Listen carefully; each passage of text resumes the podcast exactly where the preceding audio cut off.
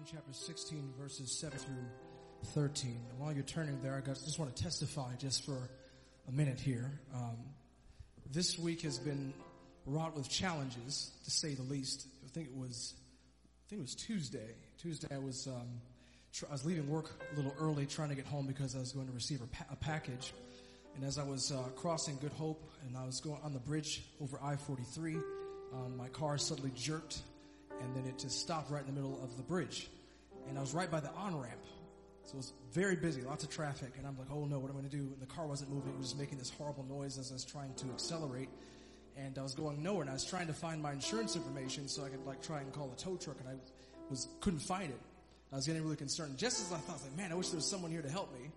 I looked to my right, and right from the on-ramp comes a state patrolman. And he comes and he says, hey, you need help? I was like, yes, I need help. And so he gets behind me and he pushes my car all the way up Good Hope to 107th Street and turns me on there so I was out of the way of traffic. And so I just want to thank God for that, uh, for doing that. So, and uh, I, th- I, think the tow truck driver is here that actually got me here as well. He might be around here somewhere.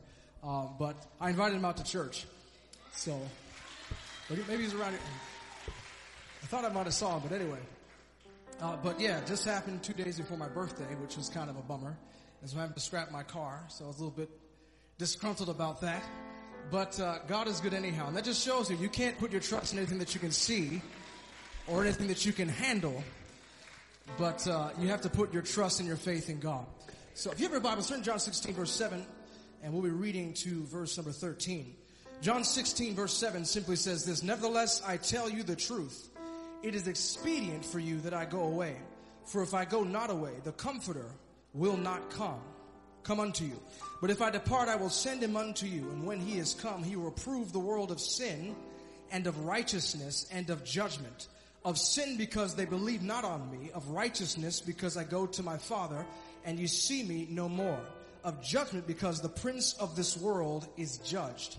I have yet many things to say unto you, but you cannot bear them now. Howbeit, when he, the Spirit of truth, is come, he will guide you into all truth. For he shall not speak of himself, but whatsoever he shall hear, that shall he speak, and he will show you things to come. I want to read verse 13 again because from there I'll be primarily taking my, my thought, which simply says this, Howbeit when the Spirit of truth is come, he will guide you into all truth. For he shall not speak of himself, but whatsoever he shall hear, that shall he speak, and he will show you things to come. Today I want to preach to a message simply entitled, The Spirit of Truth. The Spirit of Truth. We're going to go to the Lord in prayer and ask for His blessing upon these proceedings. I can do nothing, and I know I give this spiel almost every time I preach, but I really want to reemphasize that, that man, the arm of flesh can do nothing that the greatest need in humanity cannot be solved through the government programs. It cannot be solved legislatively. It can only be addressed by the power and the spirit of the Almighty God that can change a soul from being wicked and from being a sinner to becoming righteous. And we want to enlist His aid. We've already experienced His power and His presence in this place during this worship service. And I want to continue it and actually want to uh, have see a greater degree, a greater manifestation of it. My, my objective today, if this is preached correctly, is that someone will be filled with the baptism of the Holy Ghost. What inspired this message, I was, I was watching a, um, a preaching video and um, the preacher, he got up and he said that someone needs to receive the Holy Ghost. And there was this young lady who'd been seeking for it for quite some time. And she said, he said, tonight's your night. And he, he began just to prophesy over her. And he said, when I lay my hands on you, you're going to receive it. And when he laid his hands on her, she began speaking another heavenly language. And as he did, and when he laid hands on her, I felt the Holy Ghost quickening me. I almost, I started speaking in tongues myself sitting there. And I heard these words, the spirit of truth that God wants to send the Spirit of truth. He wants the Spirit of truth to be present in our churches. And I believe it's going to happen here today.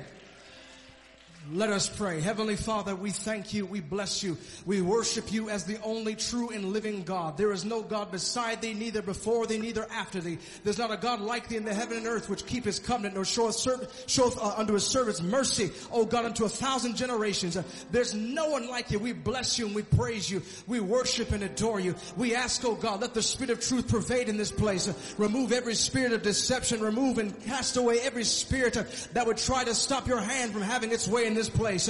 I pray in the name of Jesus that the power of God would manifest so tangibly, so strongly that it would draw sinners from the streets, that they would find an old cross and find an altar where they could repent and turn from their sins. Father, in the name of Jesus, let your spirit reprove and rebuke and correct, instruct us in the ways of righteousness.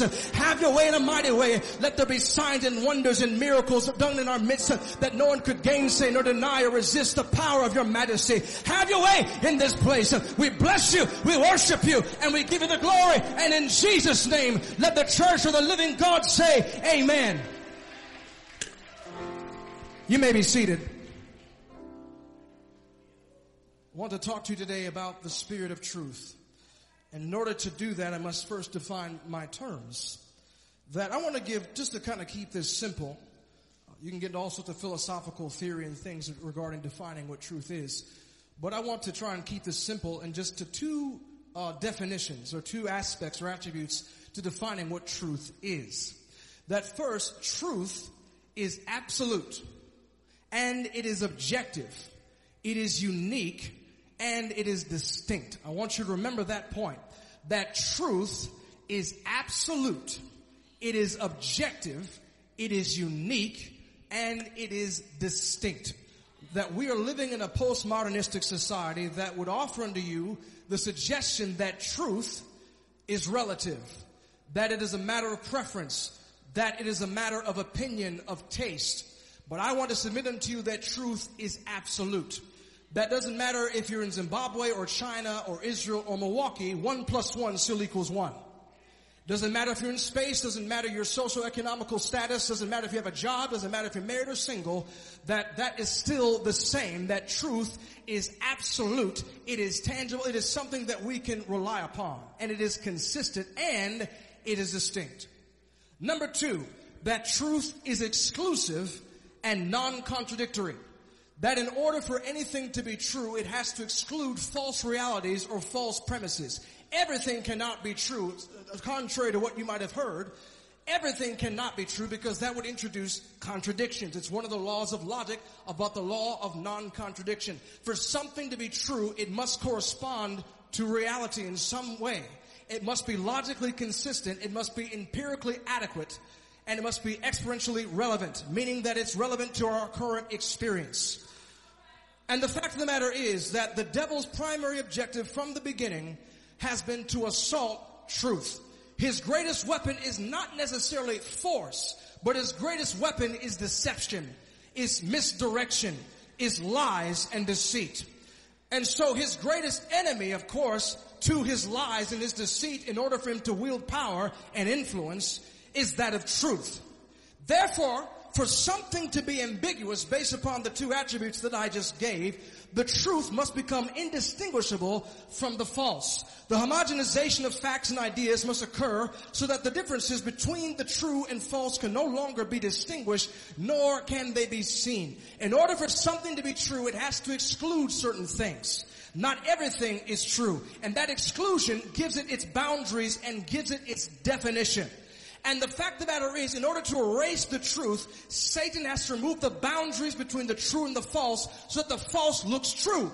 So that there is no distinction. What makes things, something hard to tell the difference between a counterfeit and something that is real is that it looks so close to the real article that you cannot distinguish the difference. From creation, when God was creating the entire universe, we see Him separating things in order to give them distinction because He is a God of truth. As a matter of fact, the Bible says in Psalm 33 verse 4, for the word of the Lord is right and all His works are done in truth. When God created the heavens and the earth, he did it from the aspect of doing everything by truth. When God created the heavens and the earth, he separated the light from the darkness. Notice the separation in order to accomplish the distinction. He separated the waters from the firmament. He separated the waters from the land. And he separated a nation unto himself from all the other nations because God is holy. The word holy means to be set apart. So everything about God is distinct and unique. There is not a God like our God who is eternal, who has no beginning and has no ending, yet he is the beginning of all things. That we serve a God that although he is the good shepherd, he also is the lamb that was slain from the foundations of the world. That we serve a God who in, in uh, Exodus chapter 15 verse 3 is called a man of war, but yet in Isaiah 9 6 he's called wonderful counselor, the mighty God, the everlasting father, and the prince of peace peace, that, that we serve a God that, that is eternal, a God that is inexhaustible, a God who is the Alpha and the Omega, the beginning and the end. He is the first and He is the last. That is omnipresent, omniscient, omnipotent, all powerful, almighty, El Shaddai. There is no God like our God that he is the rock of ages. He is Yahweh, Jehovah, the self-existent one. He is Elohim, the eternal one. before the world was brought forth, before the mountains came into being, that he is God, the I am that I am. Jehovah Tsidkenu, the Lord our righteousness. hallelujah, Jehovah Shalom, the Lord our peace. Emmanuel, God with us. that he is the line of the tribe of Judah. That he is the root and the offspring of David. That he is the branch, the Messiah, the anointed one, the captain of our salvation, the bishop of our souls. He is the Amen, the faithful and the true witness. He is the brightening morning star. He is the great I am. He is our all in all. He is the fountain of living waters. Yet he is the bread of life. That he is the way, the truth. He is the resurrection and the life, the door into eternal salvation. There is no God like our God. And God commands this edict unto his people that he wants his people to be holy for he says in his word, be holy even as I am holy. That God wants his creation to have distinction. He wants it to have uniqueness and identity. And everything that we are seeing in our culture on a mass scale is the erasing of anything that is distinct. Everything is homogenous. You cannot tell the difference between anything anymore. A he looks like a she and a she looks like a he. And we can't even use those terms anymore. We don't know what bathroom to go into. We don't know what is truth, what everything is subjective, moral, and ethics are all just your preference and your taste. It's all homogenous. You can't tell the truth anymore. And now with AI, you definitely can't tell what the truth is anymore. They've got, scammers have gotten so smart that they can just need three seconds of your voice to replicate your voice. And then they can call your loved ones and scam them into giving them money. That we live in a reality that is of alter, alternative facts and that we have to have fact checkers and we have to, all sorts of agendas and propaganda that's being propagated in our, in our society because it's so hard to tell the truth. Why? Because that's the enemy. His objective is to cause confusion. And sadly to say, you can't tell a saint from a sinner these days. You can't tell a man of God from a, from a sinner these days because everything looks the same. The preacher gets in the pulpit looks like he just came from a 50 cent video. You can't tell the difference anymore. Everything looks the same. Is this a church or a nightclub? People come to Jesus to find help, to find salvation, to find restitution, to find rejuvenation, to find renewal in their soul that is thirsty for the eternal life that we have within inside of us. But instead they get entertainment. Instead they get their senses tickled, their ears tickled. Instead they get a good, a good positive message that makes them feel good, but changes absolutely nothing. No distinction. And that's why the Bible says in 2 Corinthians chapter 6 verse 17 that wherefore come out from among them and be ye separate saith the Lord and touch not the unclean thing and I will receive you and will be a father unto you and ye shall be my sons and daughters saith the Lord Almighty. That God wants his people to have distinction and to have separation. It is because of this lack of separation that the world, it stands at odds with God because it wants everything the same. All religions are true. All philosophies are right. All ideas are okay and acceptable. We want the poor to be rich and want the rich to be poor and share the wealth. We want everything homogenous. We want equality and we want equity. We want to share everything. Everything's got to be the same. There cannot, there cannot be anything greater than anything else. It's all the devil because he wants to make everything the same so you can't tell the difference. Look at John chapter 14 verse 16. Jesus at the Last Supper says this, and I will pray the Father, and he shall give you another comforter, that he may abide with you forever, even the Spirit of truth, whom the world cannot receive, because it seeth him not, neither knoweth him, but he know him, for he dwelleth with you, and shall be in you. Now pay close attention here. That Jesus says that the world cannot receive the Spirit of truth. It cannot, it is at odds, it is resistant to the spirit of truth. And that's why we're seeing so much nonsense going on in our society because they are resistant. They're immune to truth. That they will not receive it. 1 Corinthians 2.14, the, the apostle Paul goes on to describe this. 1 Corinthians 2.14 says, But the natural man receiveth not the things of the Spirit of God, for they are foolishness unto him. Neither can he know them because they are spiritually discerned that in order to receive the truth, it is not arrived at intellectually.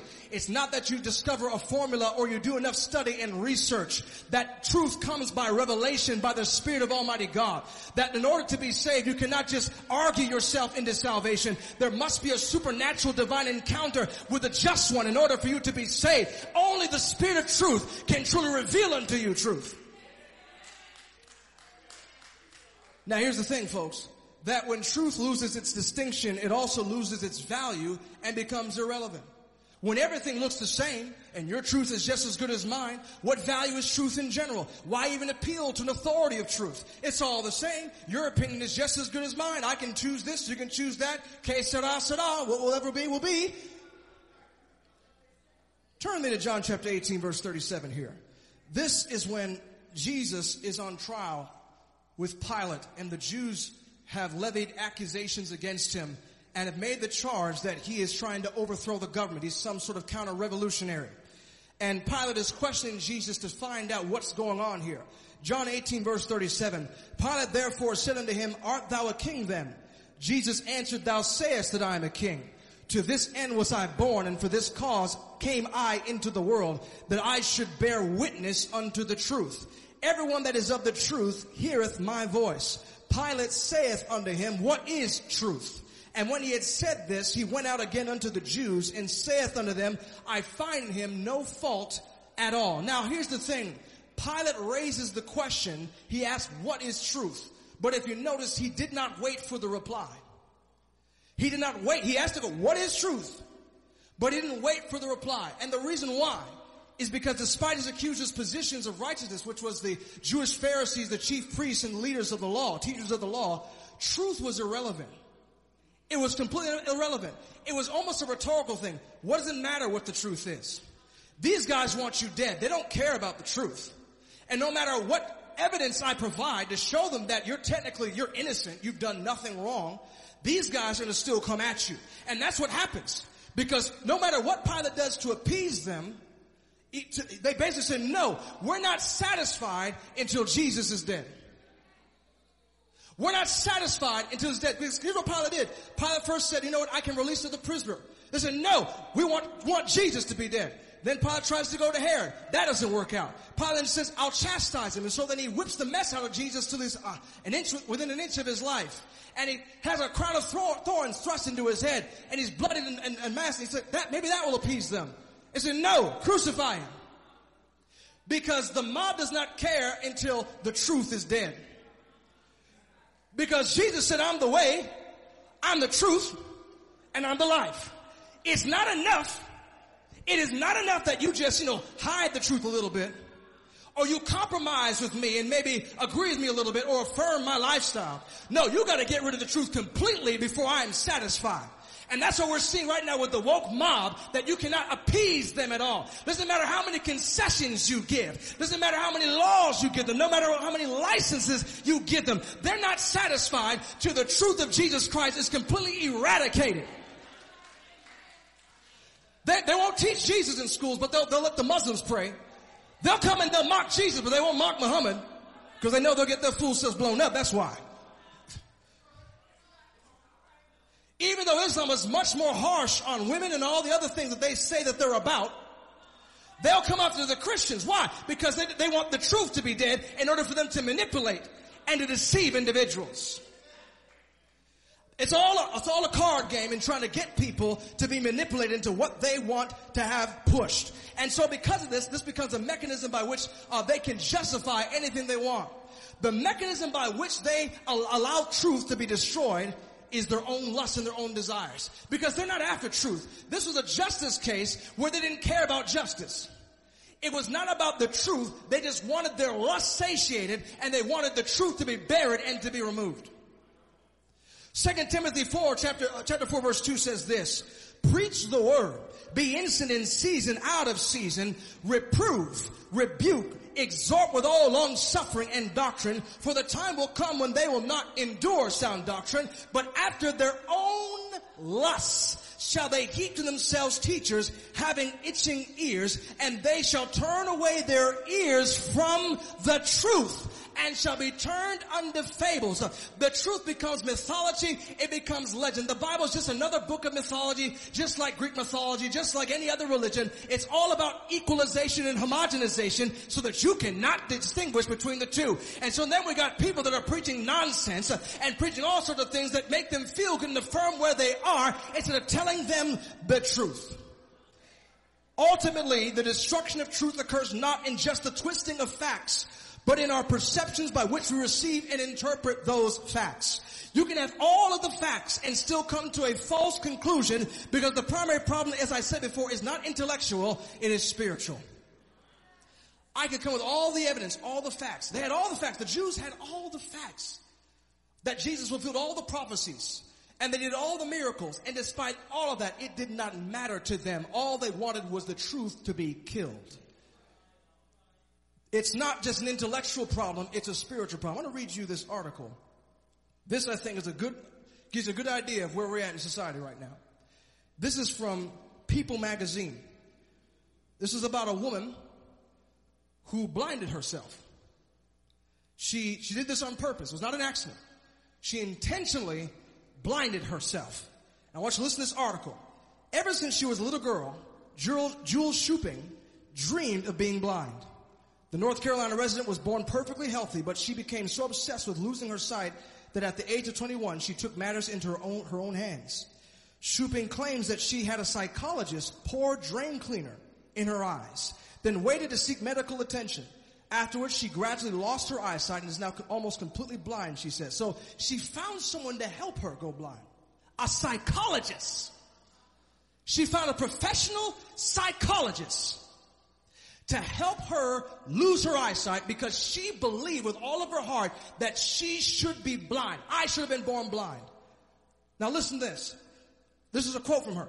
I really feel this is the way I was supposed to be born, that I should have been, been blind from birth the 30 year old says. Shuping was, has body integrity identity disorder. A rare condition causing able-bodied people to believe they are supposed to be disabled. She has long fantasized about being blind. When I was young, my mother would find me walking the halls at night. When I was three or, th- three or four years old, she then goes to say, by the time I was six, I remember that thinking about being blind made me feel comfortable. Shuping acquired a white cane in her teens and could read Braille fluently by the time she was 20. But she was still had her eyesight at this time. As the years progressed, so did her desire to be blind. So she decided to take matters into her own hands. In 2006, Shuping claimed she found a sympathetic, sympathetic psychologist who agreed to pour drain cleaner into her eyes. The two first met for a few weeks to make sure Shuping was ready. They talked about this for weeks. Weeks they talked about how we can make you go blind. And you okay with this? You're, you're, you're good with this decision? Oh yeah, I'm good with this. I've, I've been wanting this my whole life. Okay, then let's do it. Incredible. She says, on that quote, it hurt, let me tell you. I wonder why. Surprise!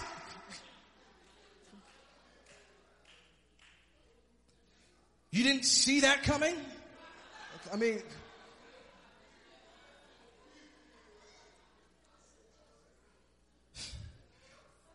It hurt, let me tell you. My eyes were screaming and I had some drain cleaner going down my cheek, burning my skin, Shuping says.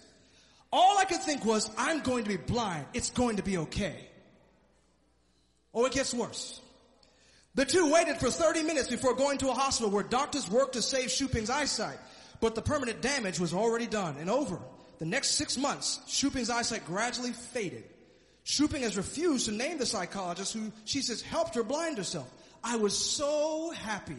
I felt that this was who I was, I was supposed to be. Shuping explains. Shuping's decision to blind herself put a strain on her relationship with her family. She initially told them she lost her eyesight in an accident, but upon learning the truth, Shuping's mother and sister cut off contact with her, she claims. However, Shuping says she has never been happier. Never been happier and does not regret her decision. Although she does not recommend her drastic method to others.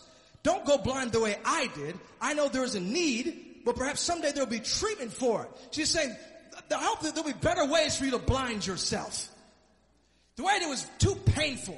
It was worth it, but it was too painful. Let's see if we can get better treatment to get people blind. To help you with your disorder. That people have chopped their legs off removed their limbs because of this, because they felt like I was supposed to be born disabled. She goes on to say, people with BIID get trained to run over their legs, freeze dry their legs, or fall off cliffs to try to paralyze themselves. It's very dangerous and they need professional help. Now Shuping, who is studying education, wants to both raise public awareness of the condition and help other blind people live independent lives. She admitted that she understands why some people would be angry about her deliberately blinding herself, but she says the way I became disabled doesn't really matter. Uh, it does matter. It really does matter. She said, it doesn't really matter. I went blind on purpose, but I don't feel it was a choice, she says. I, I think that's a pretty good analogy for how our society is. Because they want to be blind. And they'll look for professionals to affirm that your condition is okay. It's okay. Yeah, you probably were supposed to be born that way. Mother Nature, God made a mistake. And so let me help you with this. Let me help you blind yourself. Let me help you cut off your limbs. Why? Because they cannot deal with the truth that they're supposed to be healthy. So they'd rather maim themselves, disable themselves, make themselves a dependent on society because now she's other people to help her. Why? Because she's blind. She's now a parasite on society and others have to help her because she intended, intentionally blinded herself. Of course we're angry. This is exactly is what is happening in our culture and sad to say it's happening in the church. They have wrong desires and lusts and they desperately want to be true and they want them to be affirmed, but instead of correcting a false perception, we have churches and preachers feeding it. We have a whole culture that wants to blind themselves from the truth. Thomas Sowell said this, when you want to help people, you tell them the truth. Let me finish this. When you want to help people, you tell them the truth. When you want to help yourself, you tell them what they want to hear. Because the psychologist still got paid. The psychologist still got his money. So I'll tell you whatever you want to hear, as long as it thickens my wallet. I'll tell you whatever you want to hear, as long as I'm popular and I got a stage. I'll tell you whatever you want to hear. As long as you affirm me and you placate me and you justify me and you, you, you hire me. We're losing a distinction. This person literally blinded themselves because they did not want to see the sunlight or see the sunrise.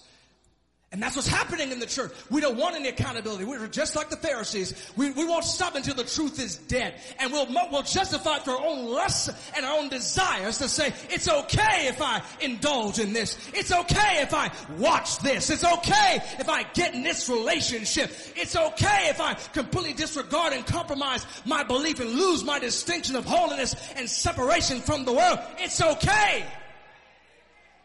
Because the church has lost the spirit of truth. That's why the world cannot receive it. It's, notice what Jesus said. He said, because they don't see him, neither do they know him. They don't see him, they don't know him because they're closing their, their eyes. They don't want to see him. I want to turn back here to John 16 verse 7. I'm not going to be before you much longer. John 16 verse 7. Jesus is speaking again to his disciples at the Last Supper. He's giving them this, their final instructions. What I think is very interesting about the Gospel of John, about John as a writer in general, is that John uses the word truth more than any other writer. That his, just in his gospel alone, he has, he has the word, he has the word truth three times more than any other gospel writer. It appears throughout his gospel. The quote of Jesus saying, I am the way, the truth, and the life. That's John 14 verse 6. When Jesus says that God is a spirit and they that worship must worship in spirit and in truth. That's John, John 4 24. That's John again. Throughout his gospel, you will see this theme of truth. You'll see it in his epistles. And the reason why is because was John was trying to correct an error, a false teaching that was going on. So one of the teachings was that Jesus Christ was not God that he was not truly God. While the other gospel writers, they start off with, for example, Jesus being a Jew. Matthew shows the genealogy of Jesus Christ going all the way to Abraham. Mark, he writes about Jesus being the suffering servant, showing his humility. While Luke shows that Jesus was a man, showing that his genealogy goes all the way back to Adam. But when John starts his gospel, he says, in the beginning was the Word, and the Word was with God, and the Word was God. Because he wants the truth to know that Jesus was not just a moral teacher. He was not not just a good man. He was not just a prophet, but he was God himself manifest in the flesh, walking in our midst that took upon our sins and our griefs to bear. So Jesus says this in John 16, 7. Nevertheless, I tell you the truth. It is expedient for you that I go away. For if I go not away, the comforter will not come unto you. But if I depart, I will send him unto you. What's very interesting is also that John wrote more about the Holy Spirit than all the other ones did in their gospels. Uh, that he emphasizes the Holy Spirit from John 14 onward. Uh, he keeps emphasizing and talking about the comforter or the advocate, the paraclete, the helper, the one that is to come, uh, that would re- re- reveal Christ unto us. Verse number 8 says, and when he is come, notice this, that when the comforter, when the Holy Spirit is come, he's going to do three things.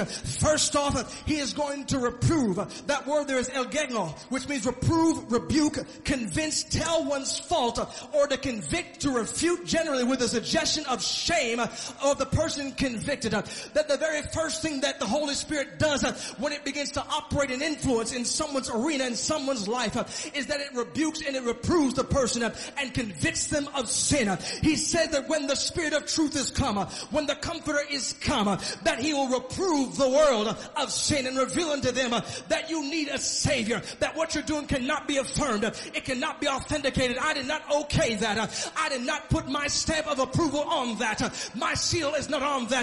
That you gotta come out of that thing. Lay down your sins and your burdens. Lay down your wickedness and come to me. Lay them down and yield yourself to me. He'll reprove them and convince them uh, that you're wrong. Yes, uh, you're wrong in your sin. Uh, it's wrong to live a filthy, unholy lifestyle. It's wrong to indulge in your lust and your desires. That you need to come out of darkness and into his marvelous light. When the spirit of truth comes into the church, he'll convince you of sin. He'll show you what's wrong because Jesus is called the light of the world. And when light comes into the world, there is illumination and there is revelation that it pushes back the darkness so I can see clearly now that the rain is gone. You understand I'm trying to say? When the Spirit of truth comes, He'll convince you of sin. When the Spirit of truth is come, the Bible said that He'll reprove the world of righteousness, that He'll show what righteousness is, not subjective morality, not postmodernistic philosophy that says that truth is relative, that your whatever you do is right or whatever I do is right, but it'll show the absolute standard of truth. Here I'll tell you why the church has lost its distinction. John chapter 17 verse 17 says this, Jesus as He's praying at the Last Supper says, sanctify them by thy truth. Thy word is truth. We think sanctification is by what we wear or by what we do, but sanctification comes through the word of God. What separates me from the falsehood is that I've got the truth down in my heart. I've got the word of God down inside of me that makes me preach, that makes me walk on the water because I've got a river of life flowing out of me. It makes the lame to walk and the blind to see, opens prison doors and set the captive free. I've got a river of life flowing out of me.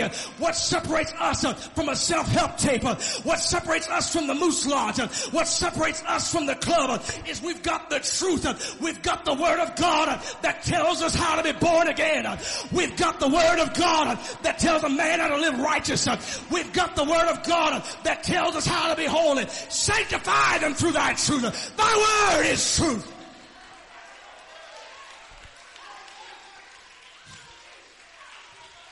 We got too many relativists trying to say that I'm holy, that I'm not as bad as the next guy, I'm not as bad as this person over here, that the liar says, well at least I don't steal, the thief says, well at least I don't kill, the murderer says, at least I don't rape women, and the rapist says, well at least I don't rape children. They compare themselves amongst themselves. But when you look at Jesus, who is the author and the finisher of our faith, when you look at the standard of heaven, that as high as the heavens are from the earth, so is his righteousness above ours. He who humbles himself uh, just to behold the affairs of men, uh, that when the seraphim saw him, uh, they cried, holy, holy, holy is the Lord of hosts. The whole earth is full of his glory. Holy, holy, holy is he which was and is and is to come. Look to the word of God to get your truth. Go to the word of God to find sanctification.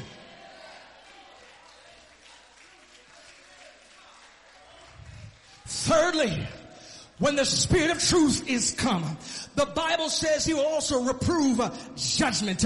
Now look what it says here in verse number 9, John 16 verse number 9. Uh, he says of sin because they believe not on me. That when the Spirit of truth comes, the Bible said that it will testify of Christ. It will testify of his crucifixion. It will testify of his burial. It will testify of his resurrection and his conquering over death, hell and the grave. And will testify of his ascension. It will glorify Christ. Uh, and one of the reasons why that we don't see the Spirit of truth in the church because Jesus is no longer the center of our universe. Instead it is our own desires.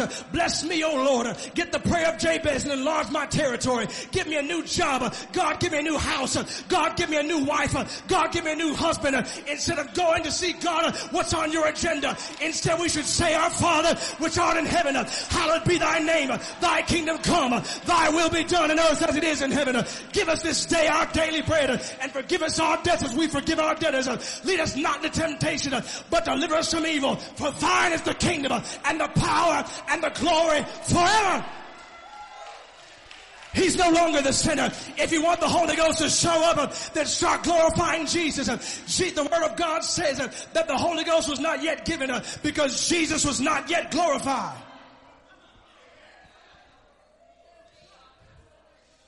He goes on to say in verse 10, of righteousness because I go to my Father and you see me no more. Jesus said as long as I was on the earth, I was a beacon of hope.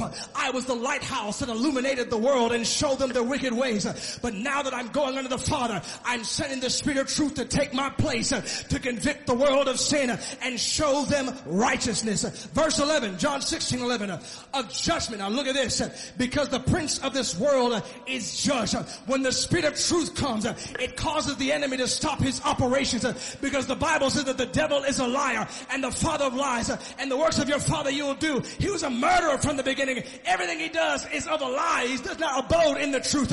When the Spirit of truth comes, the enemy loses his power. When the Spirit of truth comes, that sickness that looks like it's lethal becomes suddenly healing, healable. When the truth comes, those bills that look like you can't pay suddenly become feasible again because with God I can do all things through Christ Uh, which strengtheneth me. Uh, what shall we say to these things of God before us? Uh, who can be against us?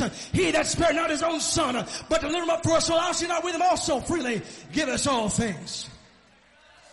We need the spirit of truth. It's, this is why people don't receive the Holy Ghost. Because they can't handle the truth.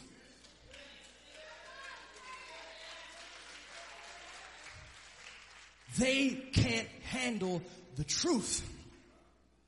They can't handle it because what they have to do is they have to fully acknowledge that they are wicked. They have to fully acknowledge their depravity and their complete dependency on Jesus Christ to make them righteous. And this is why that the world cannot receive the spirit of truth because they're arrogant and they're prideful. What month is being celebrated right now? We got a whole month we got parades We got parties at the White House with flags being draped over the White House. Boasting about how proud we are about what we're doing. And we wonder, they wonder, why can I see this thing in the Bible? Why don't I have what you have? Because you don't want the truth. Get your psychologist and go get the drain cleaner. Go get your psychiatrist. Let's get the chainsaw. Let's cut those legs off. Because you were supposed to be born that way. You're supposed to be that. But we need the spirit of truth to separate us from the world. Let's stand. Let's stand.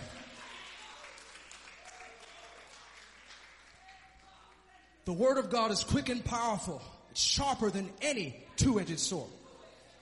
It is a discerner of the thoughts and the heart. It's able to divide soul and spirit. That's why the Word of God is the only thing that can separate us from the world. It's the only thing. And that's why people are still staying in sin because they don't want the Spirit of truth. Because when the Spirit of truth comes, it's going to separate you from the world. What lies has the enemy told you? That you've taken hook, line, and sinker. That has caused you to lose sanctification. We don't talk about sanctification a lot anymore. Sanctification. About, I mean, those old folks knew something. I tell you what. They, they knew some things. So back in my home church in, uh, in, in Michigan, there's a library that's there. I'm not sure if it's still there, but there was when I was there. They had a library, and on this in this library were records of every church service that had ever occurred since 1970. And in these records, you can look up on this date, it would tell you who preached what. It even told you the weather. Told you the attendance. Told you who testified. Told you who sung what songs. But it also told me miracles. I mean, crazy miracles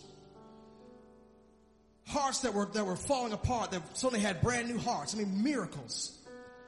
Because they had a spirit of truth and they had sanctification. The more that we, we look like the world, the more that we act like the world.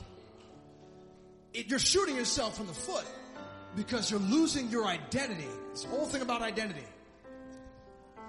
All the different genders they've invented, and people still don't know what they are. We're trying to make we're trying to make things simple. You've made this the most confusing thing I've ever heard of. I mean, I got to double check who I am when I'm looking in the mirror these days because of all the stuff that's going on.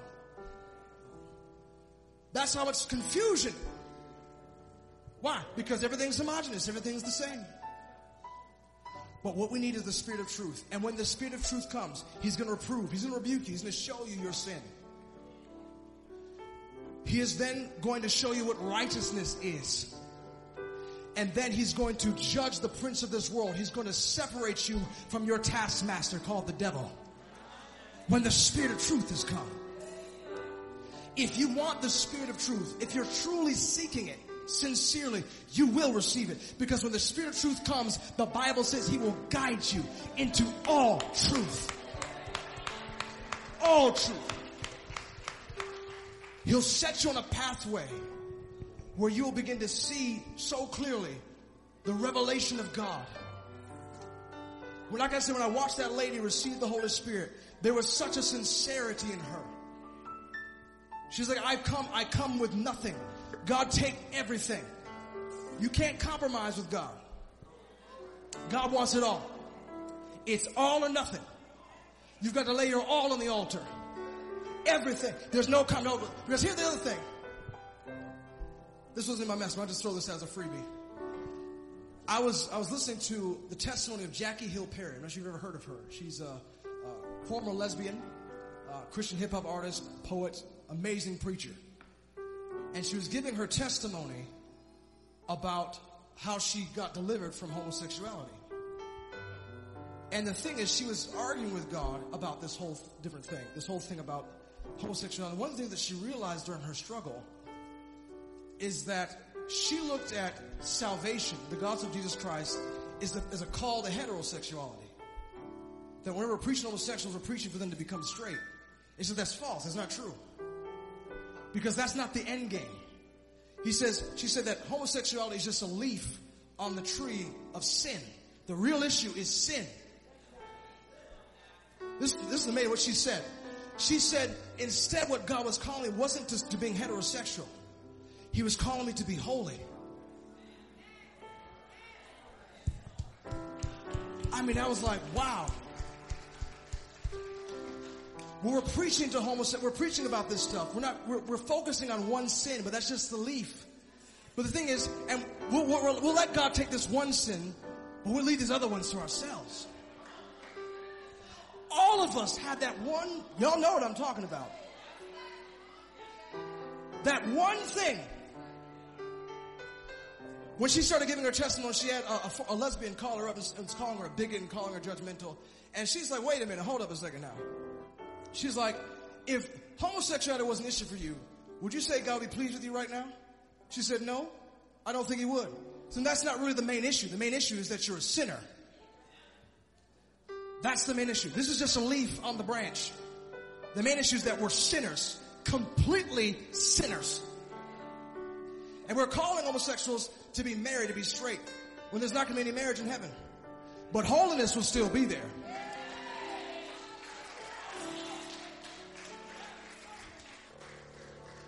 So here's the thing. I'm not calling you to give up just one sin. This is not altar call just to lay one sin down. This is not a, a hokey pokey altar call where you just put one foot in and you take it back out. And you put your one foot in and you shake it all about. You do the hokey pokey, you turn yourself around, you think that's what it's all about.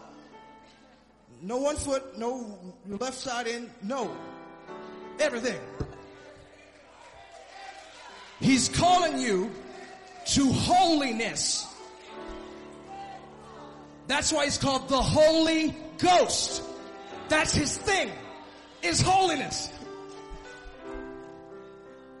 If you want holiness, you can receive it today. It cannot be manufactured. You can't put on the right outfit and that'll make you holy. You can have on the Pope's robe. You can still be a low down rotten sinner. Doesn't matter. God is calling you to be holy by truly relying on Him. And when that happens, the Spirit of truth will come in. Could you put on um, Psalm 51? Psalm 51 verse 6. Put Psalm 51 verse 6 on the screen real quick. Behold, thou desirest what? Truth in the inward parts and in the hidden part thou shalt make me to know wisdom. God wants you to be honest. He wants you to be true to yourself, true with yourself so that he could be true with you.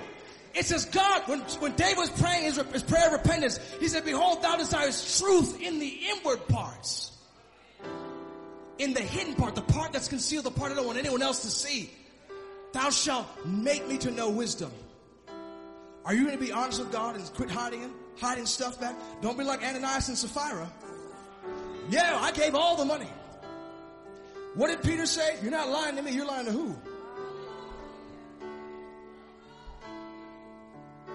That's a dangerous thing. Don't keep back part of the money. Don't keep back part of your soul, part of your heart, part of your life. He's calling you to holiness. Spell holiness W-H-O-L-I-N-E-S-S. Holiness. I could go on this all day, but I'm gonna leave you all alone. These altars are open. If you want to receive the spirit of truth, you can. But you've got to be honest with yourself and honest with Him. Don't deceive yourself like a lot of the people on the street are who think they're good without God. They're in the spirit of error and they will not hear the truth. No matter how much scripture, no matter how many scientific evidence you give or how much philosophy you spout at them. It's not an evidence problem. It's a spiritual problem. It's not intellectual. It's an issue of the will of the heart. You've got to make a choice today that I want to receive the spirit of truth. I want to be holy. I want to be holy. If you really want to get your identity, get it from Christ. Because the Bible says in 2 Corinthians 5.17, therefore if any man be in Christ, he's a new creature. Old things have passed away, behold all things have become new. These altars are open. If you want to receive the Spirit of truth, come. Come. and receive Christ. Come and receive His love and His joy. Come, take up your cross and follow Him. Take up your cross and follow Him. Lay everything on the altar. God, I'm not going to hold back any more sins. I want to be holiness. That's what you want. You want to be to be holy. Thank you, Jesus. I want to pray. Before I come down the altar, I want to give a general prayer to the whole church. And I want the spirit of truth just to sweep across this church. The spirit of truth. Where the church feels the need to repent. Because when the spirit of truth comes, there's repentance. I don't care, you've been saved 40 years. There's something in our hearts that we can repent of. I know there is. I'll, I'll be, I'll be the first one up here to say it. All of us. Because the judgment must begin at the house of God. The spirit of truth comes when there is repentance because that's what he's come to do. It's reprove us of sin, to reprove us of righteousness, and to judge the enemy. Let us pray. Father, Father, we commend this right now into your hands. God, I can do nothing without you. Right now, Lord, we invite your spirit to convict us, to reprove us, to rebuke us, to correct us. Father, we want the truth more than we want anything else. More than our lusts, more than our desires, more than our dreams. We want you. Make us holy. Let this be a holy, sanctified church a church that is unspotted, unwrinkled, separate from the world, that is without error, that fully yields itself to you and surrenders itself to you. We confess our faults, we confess our sins, we confess our mistakes, we confess our idolatry of putting other things above you. We confess, oh God, all the sin that are in our hearts and we give it to you. Father, chastise us. Father, correct us. Create in us a clean heart, oh God. Renew a right spirit within us. Cast us not away from thy presence. Take not thy Holy Spirit from us. Restore unto us the joy of thy Uphold us with thy free spirit. In the name of Jesus. Let the spirit of truth come right now. I feel the Holy Ghost in here. Let, oh my God. Let the spirit of truth come right now. Come in this place. Put us on our